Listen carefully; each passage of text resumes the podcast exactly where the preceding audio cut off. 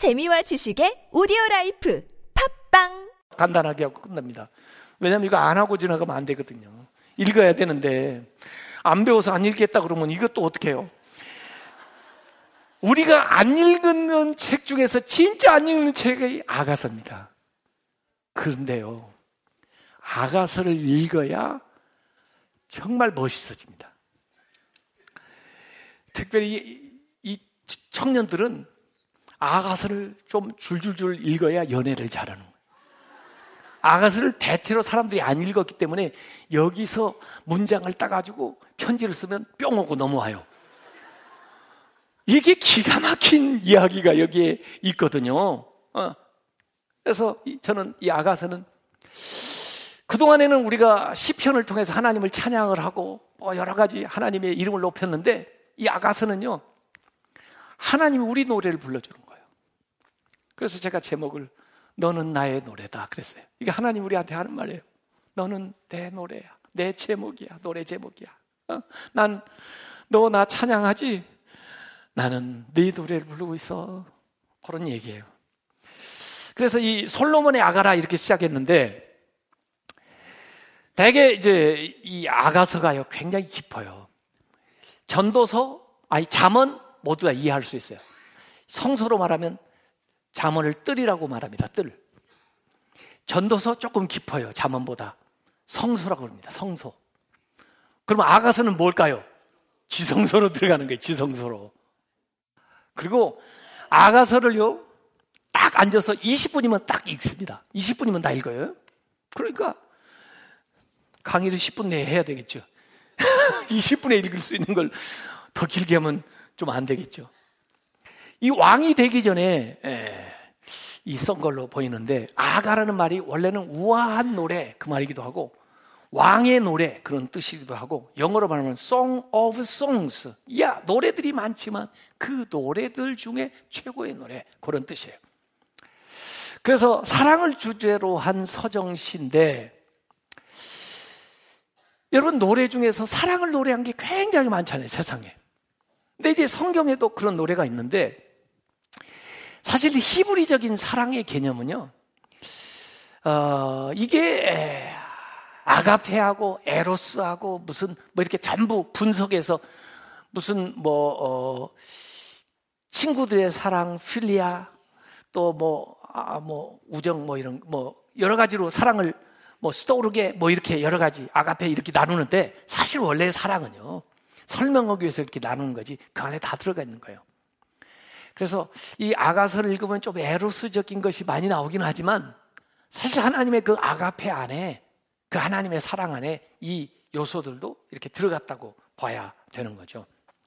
굉장히 이제 목가적인 그런 건데 이 술람미 여인은 그야말로 포도밭 집 딸이에요. 그리고 이 솔로몬은 왕자 아니에요.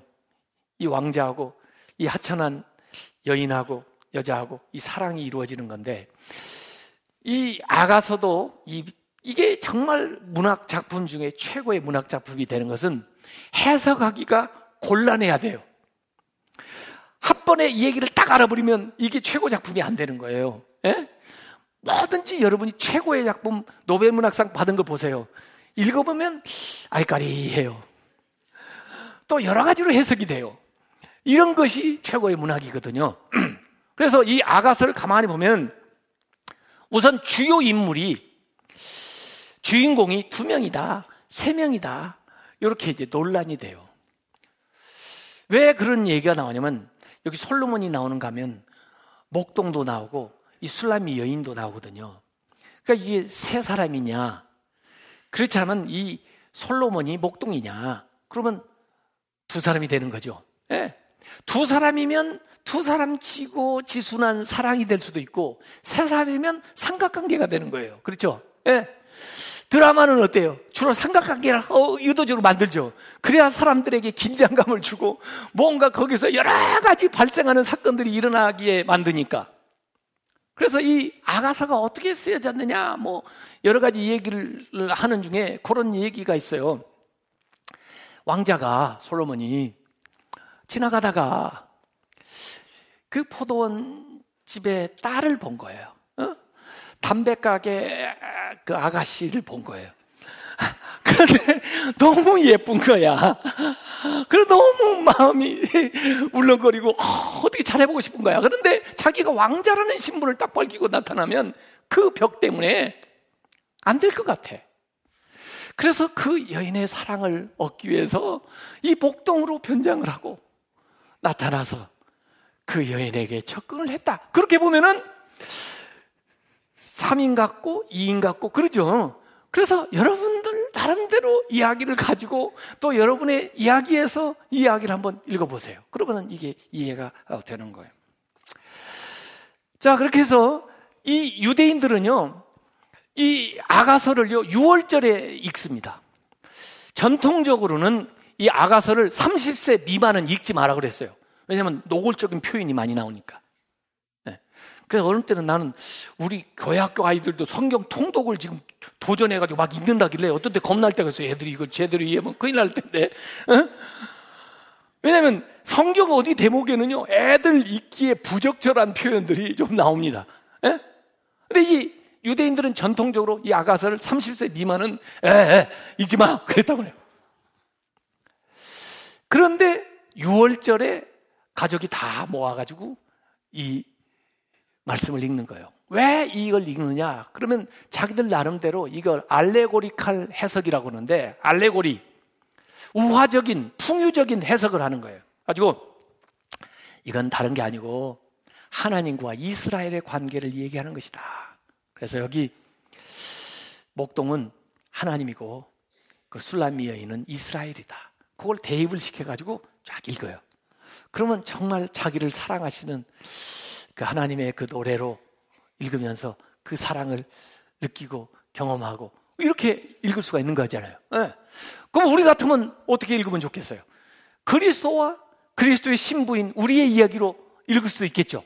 어, 그렇게 해서, 아, 예수님이 우리를 얼마나 사랑하시고, 우리를 위해 하시는가. 요 얘기로 여기를 읽을 수가 있는 거예요. 자, 이 번역이 참 여러분이 읽으면서 이게 번역이 와 닿아야 되는데 야 이게 지금 고민이에요. 그래서 제가 그냥 표준 세 번역을 왜냐하면 제가 번역을 하면은 또 혹시 제가 이상하게 번역했다고 할까봐 표준 세 번역으로 제가 한번 1절 1장 2절서 4절까지만 읽어드릴게요. 아 이게 사실은 이게 이 대화하는 것처럼 역할이 있어요. 역할 드라마로 보면은 이 목동의 역할, 그 다음에 술람미 여인의 역할, 그 다음에 엑스트라 여자친구들이 주로 나와요. 그래서 여자친구들이 중간중간에 이렇게 나오고 그래요. 그래서 표, 표준 세번역 같은 거에 보면은 괄호 쳐놓고 이야기를 합니다. 여자, 또 남자, 여자친구들 이렇게 표시를 해줘가지고 읽기가 참 좋은데 우리는 그 표시를 안 해줘가지고 좀 읽기가 곤란해요. 근데 1장 2절에서 4절까지는 우선 여자가 어, 먼저 나오는 거예요. 야, 이 여자는 대단한 것 같아요. 제가 볼 때는. 왜냐하면 여자가 먼저 이 얘기를 이렇게 사랑 얘기를 먼저 꺼낸다는 게 쉬운 게 아니잖아요. 여자가 먼저 얘기 끝내고 마지막 끝날 때도 여자 얘기로 딱 끝나요. 그러니까 이 아가서는 보통 책이 아니에요. 근데 이 여자가 뭐라고 그 남자한테 이 얘기를 하느냐? 1장 2절 제가 읽게요. 나에게 입 맞춰 주세요. 숨 막힐 듯한 임의 입술로 임의 사랑은 포도주보다 더 달콤합니다. 임에게서 풍기는 향긋한 내음, 사람들은 임을 쏟아지는 향기름이라고 부릅니다. 그러기에 아가씨들이 임을 사랑합니다. 나를 데려가 주세요. 어서요. 임금님 나를 데려가세요. 임의 침실로. 이렇게 나오는 겁니다. 야, 그러니까 좀 아슬아슬하죠. 그래서 여러분이 방에 문을 닫고 혼자 이걸 읽어봐야 됩니다. 아, 기가 막힌 얘기를 하다가 제가 이렇게 아슬아슬하게 끝냈어요. 여기 입맞춤이라는 게 나와요. 입을 맞춰주세요. 그 여자가 남자한테 먼저 이 얘기를 하는 거예요. 이게 될 말이에요? 너무 파격적이잖아요. 근데 사실 하나님 우리를 입맞춘 사건이 있어요. 그게 뭐냐면 아담을 딱 만들어 놓으셨고 그 다음에 어떻게 예수님이 코에 숨을 불어넣을 때 입을 맞추신 거예요. 그래서 생명이 된 거예요. 이걸 그리스도와 우리와의 관계로 얘기하면 그리스도가 이 땅에 성육신해서 오시는 것이 입 맞추는 거예요, 우리한테. 예. 그렇게 해서 좋게, 좋은 방식으로 해석을 하면서 읽어보세요. 그래서 대개 이제 욥기는 고통 속에서의 지혜를 얘기했고, 자언은 분별하는 지혜를 얘기했고, 전도서는 헛됨의 지혜를 얘기했다면, 이 아가서는 연합의 지혜를 얘기하고 있습니다. 그래서 2장 16절에 보면 아가서에 내 사랑하는 자는 나에게 속하였고 나는 그에게 속하였도다. 서로 속했어요. 다른 것이 끼어들 수가 없어. 사랑의 배타성을 얘기하는 거예요. 그게 심심하면 한 번씩 나와요. 6장 10, 6장 3절에도 나오고 7장 10절에도 나오고 그래요.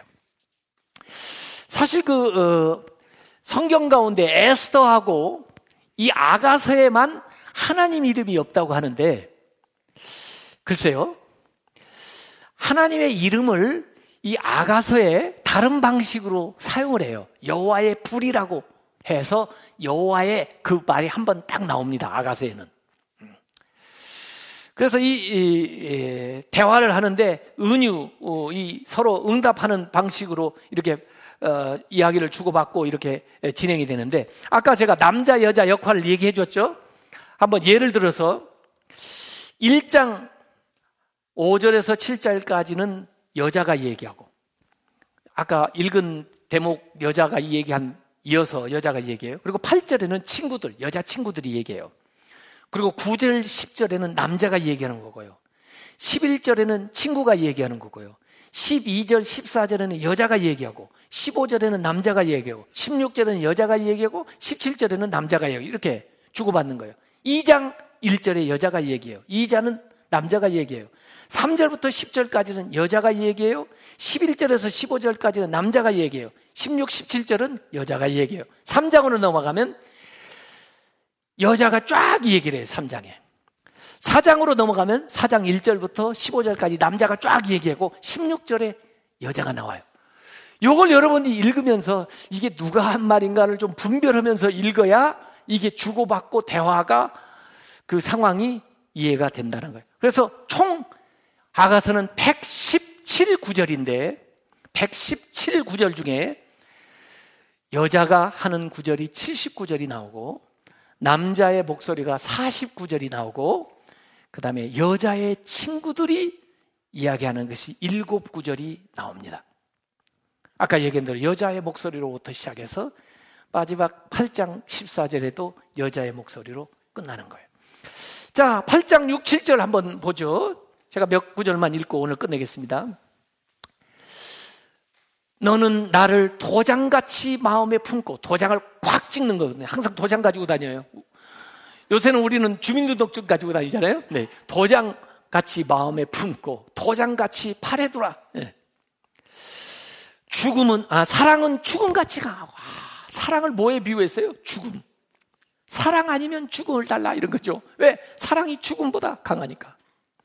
질투. 사랑의 반대는 뭐예요? 질투예요. 사랑하기 때문에 질투하는 거예요. 질투하는 건 사랑하기 때문에 하는 거예요. 예? 질, 사랑하는데 너 아무나 하고 지내도 괜찮아? 그런 건 사랑이 아니에요. 예? 너, 예? 사랑하기 때문에 질투하는데 질투는 수월같이 잔인하며 지옥이에요, 지옥. 그래서 사랑하다가 안 되면 지옥 되는 거예요, 이게. 잔인하며 불길같이 일어나니 그 기세가 여기 여호와 한 번 딱 나온다고 그랬죠. 여호와의 불과 같으니라. 불처럼 막 질투가 타오르는데 많은 물, 한강물, 그 무슨 바닷물 다 갖다가 부어도 그 불을 끄지 못하겠고 홍수가 일어나도 삼키지 못하나니 사람이 그의 온 가산 재산을 다 주고도 사랑과 바꾸라 할지라도 오히려 멸시를 받느니라. 야, 이 사랑의 가치에 대해서 이렇게 여러분 이런 사랑 받으셨습니까? 받았으면 좋겠습니까? 최소한 주님이 여러분을 그렇게 사랑하십니다. 예? 최소한 주님의 사랑은 별로 별로 생각하세요? 네. 이러니 그래서 사랑의 가치와 힘을 선언한 거고 그 사랑의 자발성과 아름다움 얘기하는 거고 사랑의 배타성을 이야기하는 거예요. 어, 그래서 이 차일즈라고 하는 구약 학자는 이런 얘기했습니다. 아가서는 결혼이라는 제도 안에서 한 남자와 한 여자 사이에 이루어지는 사랑의 즐겁고 신비스러운 성격에 대한 지혜의 반성적인 성찰이다. 그래서 하나님의 그 창조 섬지 안에서 결혼 관계를 이 아가서를 가지고 잘 보라는 거예요. 그래서 저도 어느 기회가 되면은 이 부부 관계를 얘기하는 것을 이 아가서에서 찾아가지고 말씀을 좀 전해오고 싶어요. 그래서 결혼 관계 안에서의 사랑이 이래야 된다 하는 것도 1차적으로 우리에게 가르쳐 주는 거고, 그 다음에 2차적인 것은 그리스도가 너희를 이렇게 사랑한다 하는 것을 우리에게 가르쳐 주는 거죠. 8장 14절, 마지막으로. 내 사랑하는 자여, 너는 빨리 달리라. 향기로운 산 위에 있는 노루와도 같고 어린 사슴과도 같아라. 아, 이렇게 여인이 이 얘기하는 것으로 끝납니다. 그래서 이 사랑하는 자여라는 이야기가 32번 언급되더라고요. 사랑하는 자여, 사랑, 사랑, 사랑 이렇게 표현해. 그래서 우리가 하나님을 찬양하는 것처럼 하나님은 우리 노래를 불러주는데 이 아가서를 통해서 그 하나님의 노랫소리가 좀 우리에게 들려왔으면 좋겠어요. 예. 오늘 거기까지입니다. 기도하겠습니다.